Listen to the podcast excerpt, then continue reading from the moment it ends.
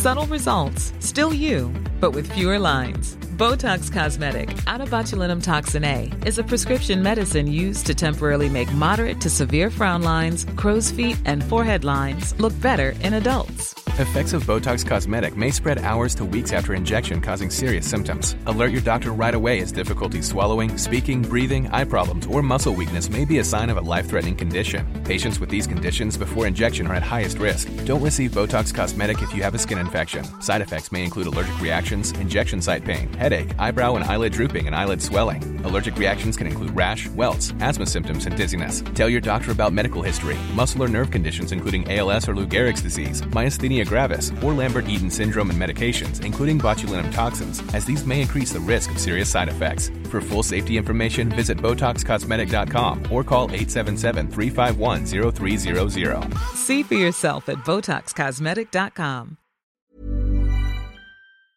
Imaginez, vous êtes tranquillement dans votre lit, vous êtes en train de dormir, quand soudainement vous vous réveillez avec l'incapacité de bouger ou de crier. Et là, du coin de l'œil, vous apercevez une étrange créature qui grimpe sur votre torse et tente de vous étouffer de son poids. Et au moment où vous avez l'impression que vous allez y passer, tout s'arrête. Plus d'impression d'étouffer, votre corps répond normalement, et plus une seule créature dans les environs. Voilà ce qu'il se passerait dans une grande majorité des cas lors des paralysies du sommeil. Ce phénomène physiologique serait à l'origine d'un très grand nombre de mythes et de croyances à travers le monde. Alors comment un phénomène physiologique a pu tant faire parler de lui dans le monde de l'occulte? Eh bien c'est ce que l'on va essayer de voir ensemble. C'est parti pour un nouveau moment de culture.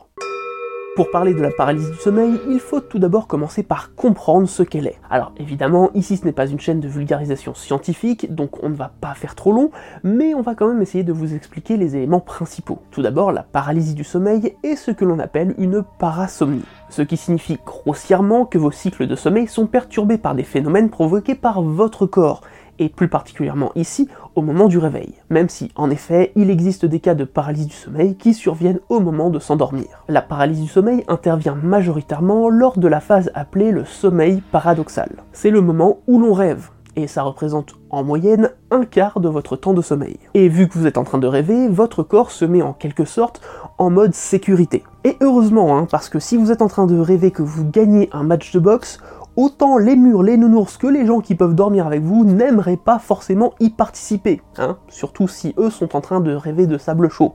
C'est pourquoi le cerveau qui lui est en pleine activité met la plupart des muscles de votre corps en repos. Évidemment, les organes essentiels comme le cœur, les poumons ou encore l'estomac restent eux en activité. Mais des fois, ce beau mécanisme qu'est notre corps car on peut croire ce que l'on veut sur notre création, mais la réalisation, elle, est loin d'être parfaite. Quoi qu'il en soit, les parties de notre cerveau qui gèrent le réveil et le blocage de nos muscles lors du sommeil paradoxal travaillent normalement de concert. Mais lorsque ces zones arrêtent de travailler ensemble, c'est là que ça se joue. Le cerveau nous met dans un état de réveil tout en conservant le blocage de nos muscles censés nous protéger durant nos moments de rêverie. C'est là la paralysie du sommeil. L'on est conscient de ce qui se passe mais l'on ne peut rien faire. Sauf que nos yeux, qui eux ne sont pas bloqués, peuvent voir tout ce qui se passe aux alentours. D'ailleurs, si vous avez déjà regardé quelqu'un dormir, vous l'avez peut-être remarqué quand il rêve, ses yeux s'agitent sous ses paupières, preuve qu'ils ne font pas partie des éléments bloqués lors du sommeil paradoxal. Et pendant ce moment de bug, certains éléments qui ne sont censés être présents que lors de notre sommeil paradoxal se retrouvent présents lors de cette phase de réveil. Par exemple, durant ce moment, notre respiration accélère de façon assez conséquente. D'habitude, on n'en est pas conscient, donc tout se passe bien. Mais lorsque notre respiration accélère alors que l'on ne peut pas bouger, on a rapidement l'impression de suffoquer. Et évidemment, vu que le réveil se mélange au sommeil paradoxal, les rêves peuvent très bien déborder. Ce sont ces deux phénomènes mélangés qui seraient à l'origine des légendes et croyances liées aux créatures qui chercheraient à nous étouffer durant notre sommeil. Il faut savoir que la paralysie du sommeil n'est pas quelque chose de rare. Selon un mélange de plusieurs études, les chiffres montrent que 25 à 60% de la population mondiale a déjà subi une forme plus ou moins violente de paralysie du sommeil. Donc au bas mot, une personne sur quatre a déjà connu ce phénomène. Mais seulement 0,3 à 6,2% de ces mêmes personnes en souffriraient de manière régulière. Et ce phénomène, bah, il ne date pas d'hier. Déjà 5 siècles avant notre ère, le très connu Hippocrate, dans son traité des songes, évoquait le phénomène sous le nom de éphialtès, que l'on traduit généralement aujourd'hui par cauchemar, mais qui dans les faits se traduirait plutôt littéralement par se jeter sur. Les premières descriptions médicales de ce phénomène évoquent une pression au niveau du thorax et une impression de respiration difficile. Mais à l'époque, Hippocrate, loin d'attribuer ça à un phénomène surnaturel, pense plutôt qu'il s'agit d'un souci digestif. Donc pour lui, l'indigestion est à l'origine des cauchemars. Mais en parallèle de ces écrits médicaux, des croyances auraient commencé à émerger dans la population. Les fialtès seraient alors vus par certains comme l'attaque de l'esprit d'un mort, comme la preuve de la présence d'un satyre ou encore de celle de la déesse Hécate. Et à défaut de suivre des consignes médicales, même si elles s'avéraient sans doute fausses vu qu'on envisageait un souci gastrique, on privilégiait les rites en l'honneur de certaines divinités pour tenter de calmer les attaques. Au 1er siècle avant notre ère, Thermisson de la Odyssée, un médecin romain, préférera l'utilisation du mot grec pnigalion, signifiant l'étouffeur. Logique, puisque le principal symptôme de ce phénomène est la sensation de suffocation. Il faudra attendre l'émergence de la langue latine pour que la paralysie du sommeil soit nommée d'une nouvelle manière. Incubus, signifiant se coucher sur. Cette nouvelle façon de nommer la paralysie du sommeil ne désigne plus les symptômes ou les sensations ressenties, mais bien la créature qui viendrait se coucher sur les personnes concernées afin de les étouffer. Et attention, ce terme n'est pas sorti de nulle part, c'est pas un pécor qui a décidé que ça s'appellerait comme ça. Non. Les médecins Soranos d'Éphèse, Caelus Aurelianus ou encore Claudius Galenus l'utiliseront dès le IIe siècle. À chaque fois, les symptômes liés à l'incubus sont décrits de la même façon. Tout d'abord, ce qui revient le plus, c'est l'impression qu'un individu s'assied sur la poitrine du dormeur. Ensuite vient la sensation de paralysie du corps avec l'impossibilité de crier. Et dans quelques cas, l'impression d'attouchement sexuel.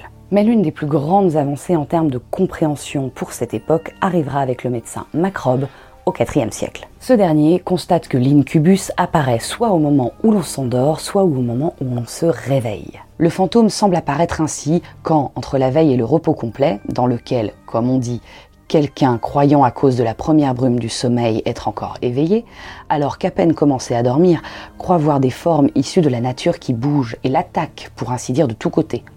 Dans cette catégorie, il y a l'effialtesse que l'opinion générale s'imagine attaquer les gens en repos et alourdir par son poids les gens oppressés et conscients. Sans avoir de date exacte, c'est à peu près à cette période qu'aurait commencé à émerger dans la croyance populaire l'idée que la chose qui écrase le torse des dormeurs pourrait être un démon. L'idée générale, rapportée entre autres par Paul Dégine au 7e siècle, est que ce démon vient s'asseoir sur vous pendant que vous dormez et essaye de vous violer. Ce détail semble alors expliquer pourquoi chez les Grecs, le satyre pouvait être l'un des coupables de l'étouffement. Il est même dit que certaines personnalités grecques comme Apollonios de Tyane ou encore Servius Tilius seraient des enfants issus d'un viol d'incubus. Paul Dégine rapportera dans ses écrits que la présence physique de l'incubus existe bel et bien dans les symptômes liés à la paralysie du sommeil.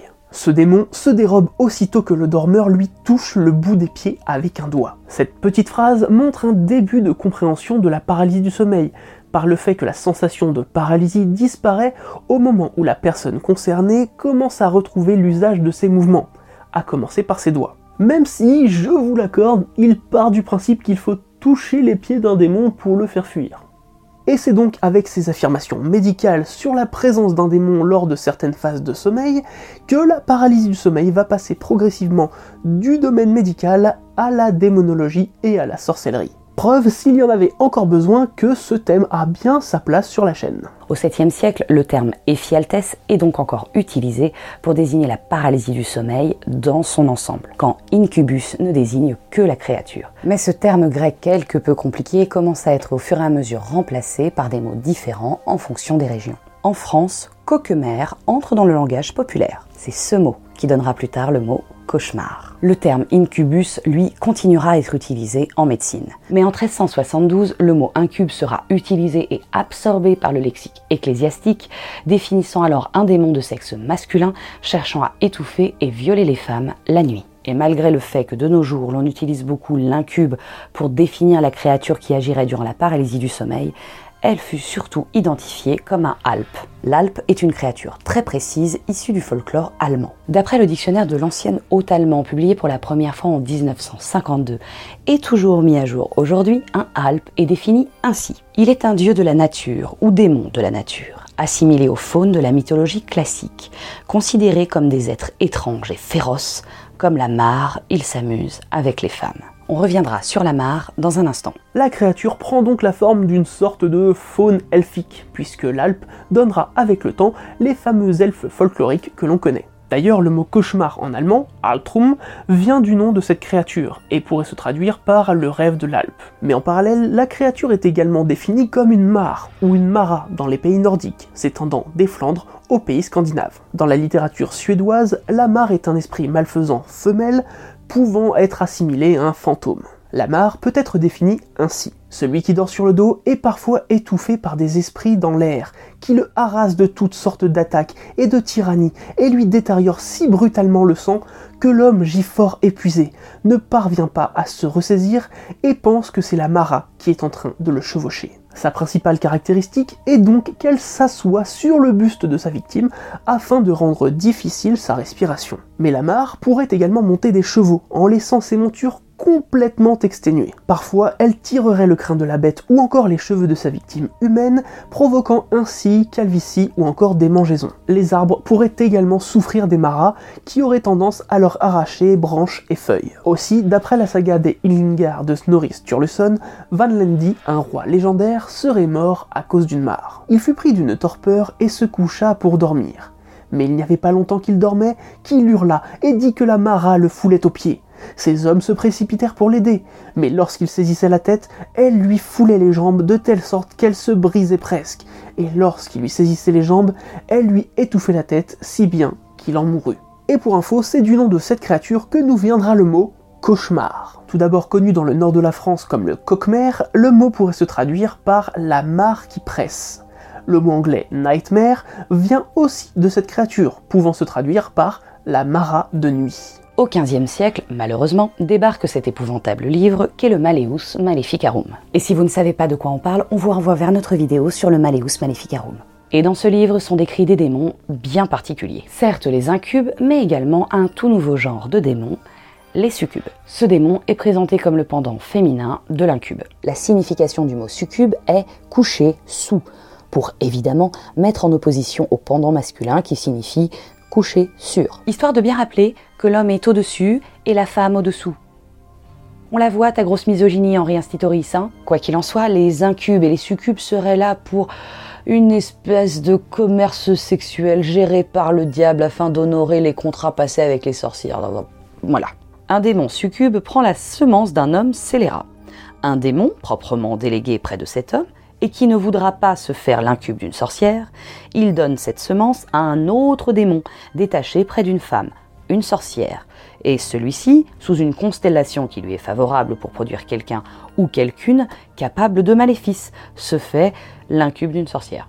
Par la récupération de l'église du mot incube, puis par la propagation de l'idée d'association entre incube et succube comme démon sexuel du sommeil, la chrétienté met en exergue un détail de la paralysie du sommeil. Même s'il existe en effet des témoignages parlant d'impression d'attouchement des zones sexuelles, et ce depuis les satires, elle restait jusque-là mineure. Cette mise en lumière de la présence de démons spécialisés dans l'acte sexuel va créer dans la population des impressions d'agression nocturne, qui ne répondront pas forcément aux critères de la paralysie du sommeil. On développera un peu plus cette partie sur la vidéo consacrée aux incubes et aux succubes. En parallèle de ces croyances démoniaques, un médecin italien, Giovanni Matteo Ferrari d'Agrado, tentera de discréditer toute théorie religieuse sur le sujet. Dans son Pratica de Magistri Leonadis Matteis de Gradi, voici ce qu'il écrit.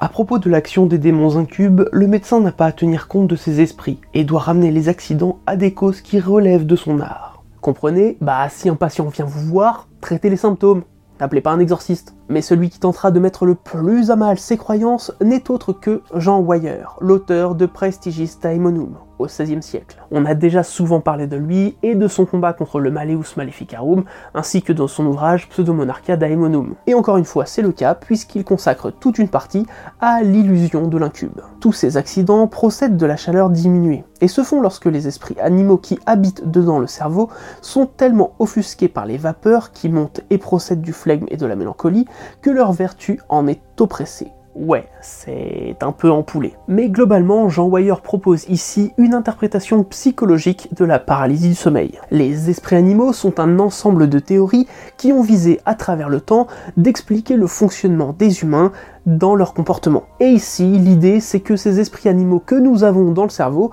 créent des illusions à cause d'une certaine contrariété. Ouais, c'est pas foufou, mais au moins ça a le mérite d'éloigner l'idée des démons pour quelque chose de plus interne à l'humain. En 1582, le chirurgien Ambroise Paré, lors d'un discours, évoque un folklore montant dans toute l'Europe. Les médecins tiennent que l'incubus est un mal où une personne pense être opprimée ou suffoquée de quelque charge pesante, que c'est une vieille qui charge et comprime le corps. Ce thème de la vieille femme qui écrase le dormeur semble porter le nom de Old Hag Attack. La hag est issue du folklore anglo-saxon. Il s'agirait d'une fée ayant l'apparence d'une vieille femme laide qui pratiquerait la sorcellerie. On suppose d'ailleurs que c'est de la description de la hague que viendra par la suite toutes les descriptions des sorcières vieilles et laides. Les hagues sont cannibales et leur mets préféré, ce sont les enfants perdus.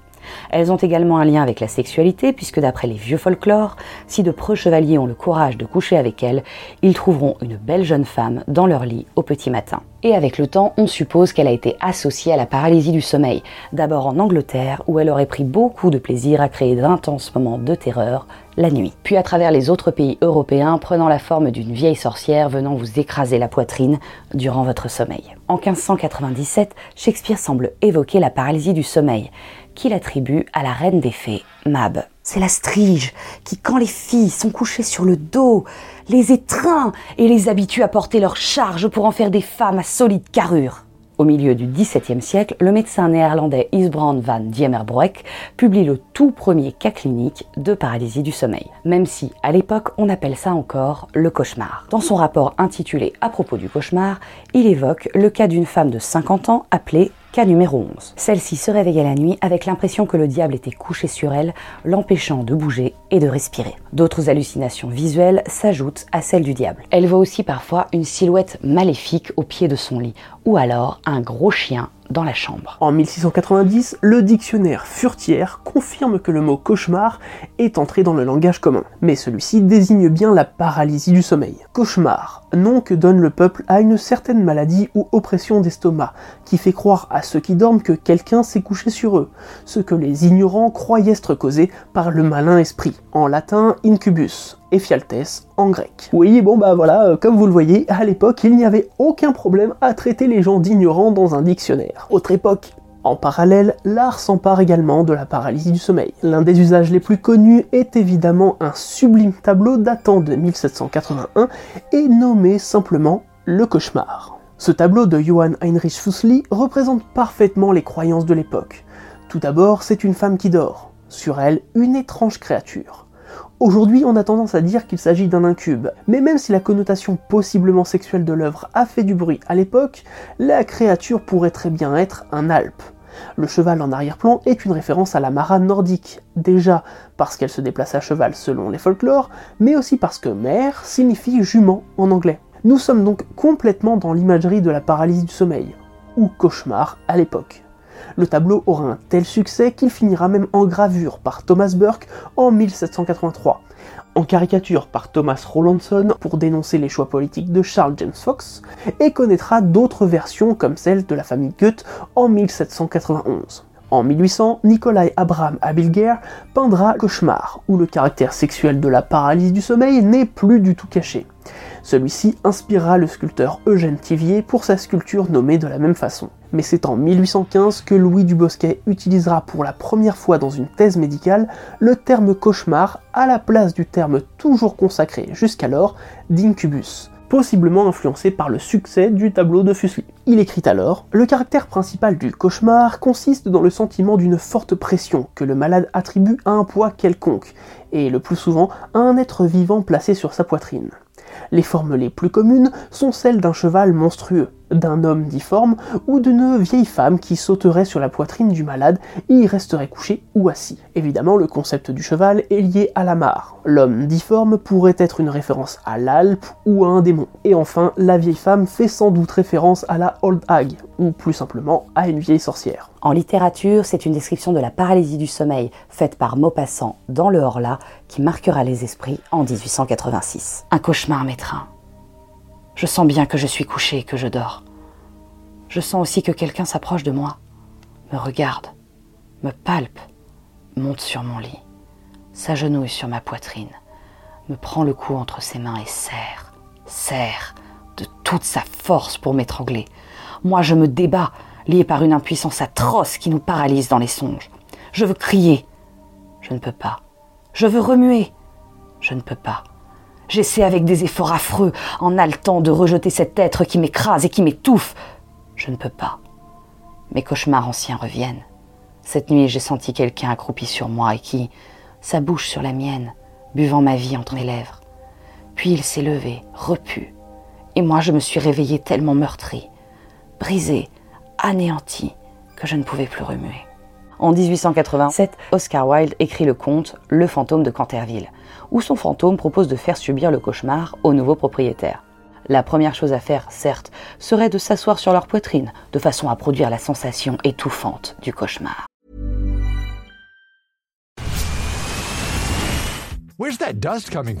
Still finding debris after vacuuming? Eufy X10 Pro Omni Robot Vacuum has 8,000 PA of powerful suction to remove debris deep in carpets. And it's totally hands free. Want to know more? Go to eufy.com. That's EUFY.com and discover X10 Pro Omni, the best in class all in one robot vacuum for only $799. Millions of people have lost weight with personalized plans from Noom, like Evan, who can't stand salads and still lost 50 pounds. Salads, generally, for most people, are the easy button, right? For me, that wasn't an option. I never really was a salad guy. That's just not who I am. But Noom worked for me. Get your personalized plan today at Noom.com. Real Noom user compensated to provide their story. In four weeks, the typical Noom user can expect to lose one to two pounds per week. Individual results may vary. En 1892, Paul Gauguin peint Manao Tupapo. Même si cette œuvre est problématique puisqu'elle dépeint une jeune fille de 13 ans devenue la femme de Gauguin alors qu'il en a 43. hein. L'intérêt de cette œuvre pour nous se trouve en arrière-plan. Il s'agit d'un tout papahu, une créature haïtienne fantomatique qui peut prendre différentes formes, dont celle d'une créature qui peut tenter de tuer les dormeurs en s'asseyant sur eux pour les étouffer. Le XXe siècle marquera également le changement de nom du trouble, passant de cauchemar à paralysie du sommeil paradoxal. Le terme sera utilisé pour la première fois en 1928 par Samuel Alexander Kinnear Wilson dans sa thèse nommée The Narcolepsies, mettant pour la première fois en avant le fait que la narcolepsie cause plus régulièrement le phénomène. La même année, Jean Lhermitte tentera d'utiliser le terme cataplexie du sommeil. Mais ça ne restera pas. On préférera avec le temps le terme plus simple de paralysie du sommeil. Le mot cauchemar, quant à lui, prend une nouvelle définition. D'après la classification internationale des maladies publiée par l'Organisation mondiale de la santé, voici comment le cauchemar est médicalement défini. Cauchemar, expérience de rêve chargée d'anxiété ou de peur, s'accompagnant d'un souvenir très détaillé du contenu du rêve. Ce qui est quand même maintenant bien loin des parasomnies intervenant au moment du réveil ou de l'endormissement. Les recherches depuis le XXe siècle ont également permis d'affiner la description de la paralysie du sommeil. Alors, on va vous passer hein, le nombre d'études sur le sujet pour vous proposer seulement trois points qui semblent être les plus récurrents lors de paralysie du sommeil. La sensation d'une ou plusieurs présences malveillantes pouvant s'accompagner d'hallucinations auditives, visuelles ou de gêne dans certains membres, souvent les zones sexuelles. Et on nomme ce phénomène l'intrus. Difficultés respiratoires, sensation d'étouffement, pression thoracique. Ce phénomène se nomme toujours l'incubus. Des illusions dont l'impression que le corps se met en mouvement sans pour autant bouger, ou de flottement du corps. Et on nomme ce phénomène l'expérience de décorporation. Les résultats en laboratoire ont montré que les paralysies du sommeil pouvaient durer, selon les personnes, entre quelques secondes et quelques minutes, avec une moyenne générale de 3 minutes. Il faut savoir qu'il est quand même extrêmement rare de subir les trois phénomènes en même temps. Pour être plus précis, il n'y aurait que 5% des personnes ayant vécu une paralysie du sommeil qui auraient eu la malchance de vivre les trois points dont nous avons parlé plus tôt, dans la même expérience. Sachez qu'il ne semble pas y avoir de logique dans l'apparition de la paralysie du sommeil, même si certains facteurs environnementaux peuvent favoriser l'apparition de ce souci. On reviendra un peu plus tard sur ces facteurs. Toutefois, il s'avère que les études ont prouvé effectivement que les personnes atteintes de narcolepsie ont plus de chances de vivre des paralysies du sommeil. Aussi, et même si ce résultat reste sujet à controverse aujourd'hui, il existerait des prédispositions génétiques à la paralysie du sommeil. Et toutes ces recherches ont permis de relier énormément de folklore à travers le monde à propos de la paralysie du sommeil. Plus de 100 termes ont été identifiés pour parler de ces expériences. Par exemple, la kanashibari japonaise est un esprit venant étouffer le dormeur durant son sommeil afin de venger sa propre mort. Voici son histoire. Au 8e siècle, la fille d'un influent seigneur de guerre rejoint sa chambre pour aller dormir, tandis que son père, chargé de protéger la demeure familiale, s'apprête à effectuer un rituel de purification afin de chasser les démons. Il s'agit d'une tradition ancestrale à laquelle le valeureux guerrier se plie chaque mois afin de repousser les attaques des créatures de l'autre monde. Toutefois, cette nuit-là, le rituel échoue et le père de famille se retrouve possédé par un esprit malfaisant. Dans la tourmente, il assassine bon nombre de ses sujets avant d'être arrêté par un groupe de domestiques auquel le frère de la famille a donné l'ordre de tuer leur maître. Ce qu'ils firent. Mais la tragédie se poursuit alors que l'esprit s'infiltre dans la chambre de la jeune fille endormie il prend possession de son corps. Pour éviter que cette dernière ne perpétue d'autres drames dans la maison, les domestiques décident de la ligoter dans son futon et de l'étouffer dans son sommeil. Il faudra attendre le lever du jour pour que la jeune femme décède et que le démon ne soit emporté avec elle. Toutefois, l'esprit de la malheureuse réclamerait vengeance et depuis, elle viendrait hanter ses victimes dans leur sommeil afin de leur faire subir le sort funeste qui lui a pris la vie. Cette histoire, qui daterait du 8e siècle, sera surtout diffusée durant l'ère Edo pendant le 17e. Et de nombreux témoignages datant du 20e siècle décriront la Kanashibari comme étant une vieille femme faisant alors un joli parallèle avec nos folklores européens. On peut également évoquer, à la volée, les fantômes qui poussent vers le bas au Cambodge, qui sont censés être des esprits de parents décédés cherchant à vous tuer pour que vous les rejoigniez de l'autre côté. En Chine, on parle de Guiyachuan, le fantôme qui écrase. Au Mexique, on parle de Subida del Muerto, le mort qui te monte dessus. En Russie, on parle de l'attaque du Domovoy, un esprit de la maison punissant les personnes qui font mal leur devoir conjugal ou qui trahissent leur partenaire. En Turquie, le Karabasan, le gars. En Algérie, le Bouberak, celui qui pèse sur le dormeur. Au Maroc, le Bouktat, celui qui te recouvre. En Égypte, on parle aussi d'attaque de djinns, cherchant à étouffer les humains pendant la nuit. Et oui, je sais très bien qu'il faut absolument qu'on fasse une vidéo sur les jeans. Et on va s'arrêter là sur l'énumération parce que je vous assure qu'il y en a encore beaucoup. Mais l'un des phénomènes les plus étonnants qui a été lié à la paralysie du sommeil est l'enlèvement extraterrestre. Ouais ouais, on déconne pas. En fait, depuis les années 60, et ce particulièrement aux États-Unis, les spécialistes ont constaté que les enlèvements extraterrestres se faisaient spécialement la nuit et directement chez le dormeur. Étonnamment, ces rapports évoquent également des créatures qui rentrent discrètement dans la chambre de la victime. Cette intrusion aurait pour conséquence la paralysie de l'humain visé. La victime sentirait alors son corps se soulever au-dessus de son lit, expliquant ainsi l'enlèvement par les aliens. Et si vous connaissez un petit peu les clichés autour des enlèvements extraterrestres, vous savez forcément qu'ils ont une certaine tendance à nous trifouiller les parties intimes, avant ou arrière. Certains témoignages relient également les Shadow People, des ombres furtives, à la paralysie du sommeil. Tout ça démontrant évidemment que les hallucinations provoquées par notre cerveau sont fortement influencés par notre culture. De nos jours, le cinéma et les séries se sont également appropriés la paralysie du sommeil. L'un des premiers films mettant en scène une paralysie du sommeil inspirée d'un véritable témoignage est L'emprise de Sidney Fury en 1982. En 2003, le film d'horreur japonais Jun-On de Takashi Shimizu met en scène une paralysie du sommeil avec une kanashibari accompagnée d'un autre esprit au niveau de ses jambes la scène fait étrangement penser au cauchemar de Fuseli. Et si vous trouvez que cette vidéo manquait de témoignages, on vous conseille fortement le documentaire The Nightmare de 2015 qui traite des causes de la paralysie du sommeil à travers des entretiens avec celles et ceux qui ont déjà vécu ce phénomène. En 2018, un film d'horreur nommé Mara de Cliff Tonge jouera sur le concept de paralysie du sommeil. La même année, le personnage de Nell souffrira de paralysie du sommeil dans l'une des meilleures séries au monde, pour pas dire la meilleure, The Hunting of Hill House où elle verra la dame au cou tordu à presque chacune de ses paralysies. Enfin, pour finir, parlons un petit peu des choses à faire pour éviter une paralysie du sommeil. Déjà, sachez que les études pour tenter de trouver un remède à ces troubles du sommeil sont un petit peu au point mort. N'en déplaise aux légendes, la science a prouvé qu'on ne peut pas mourir d'une paralysie du sommeil. La recherche sur le sujet n'est donc plus une priorité comme elle a pu l'être au 19e ou 20e siècle. Mais ça ne veut pas dire qu'il n'y en a plus du tout. Il existe encore des chercheurs qui travaillent sur le sujet et tentent d'arrêter complètement la paralysie du sommeil. Mais même si on n'en meurt pas, l'impact psychologique est tel que lorsque l'on vit une fois une paralysie du sommeil, on tombe souvent dans le piège d'en revivre une autre, juste par peur de revivre l'expérience. Donc déjà, il est fortement conseillé d'avoir une véritable hygiène de sommeil. Les insomnies, les horaires de sommeil irréguliers, le stress, la forte consommation d'alcool, l'anxiété ou encore une grande fatigue physique seraient de véritables facteurs qui provoqueraient la paralysie du sommeil. Donc dans un premier temps, tentez d'avoir un sommeil régulier. Il serait également déconseillé de dormir sur le dos. Faire de la méditation, écouter de la musique ou quelque chose qui peut vous détendre juste avant de dormir pourrait éviter une paralysie du sommeil. Et évidemment, avoir une bonne literie vous aiderait à mieux dormir et donc jouerait sur votre sommeil. Mais même si avec tout ça vous êtes tout de même assujetti à la paralysie du sommeil, il existe d'autres solutions. Déjà, prendre conscience de ce qu'est la paralysie du sommeil. Et du coup, on espère que cette vidéo vous aidera. En faisant ça, il serait possible de ne pas subir la paralysie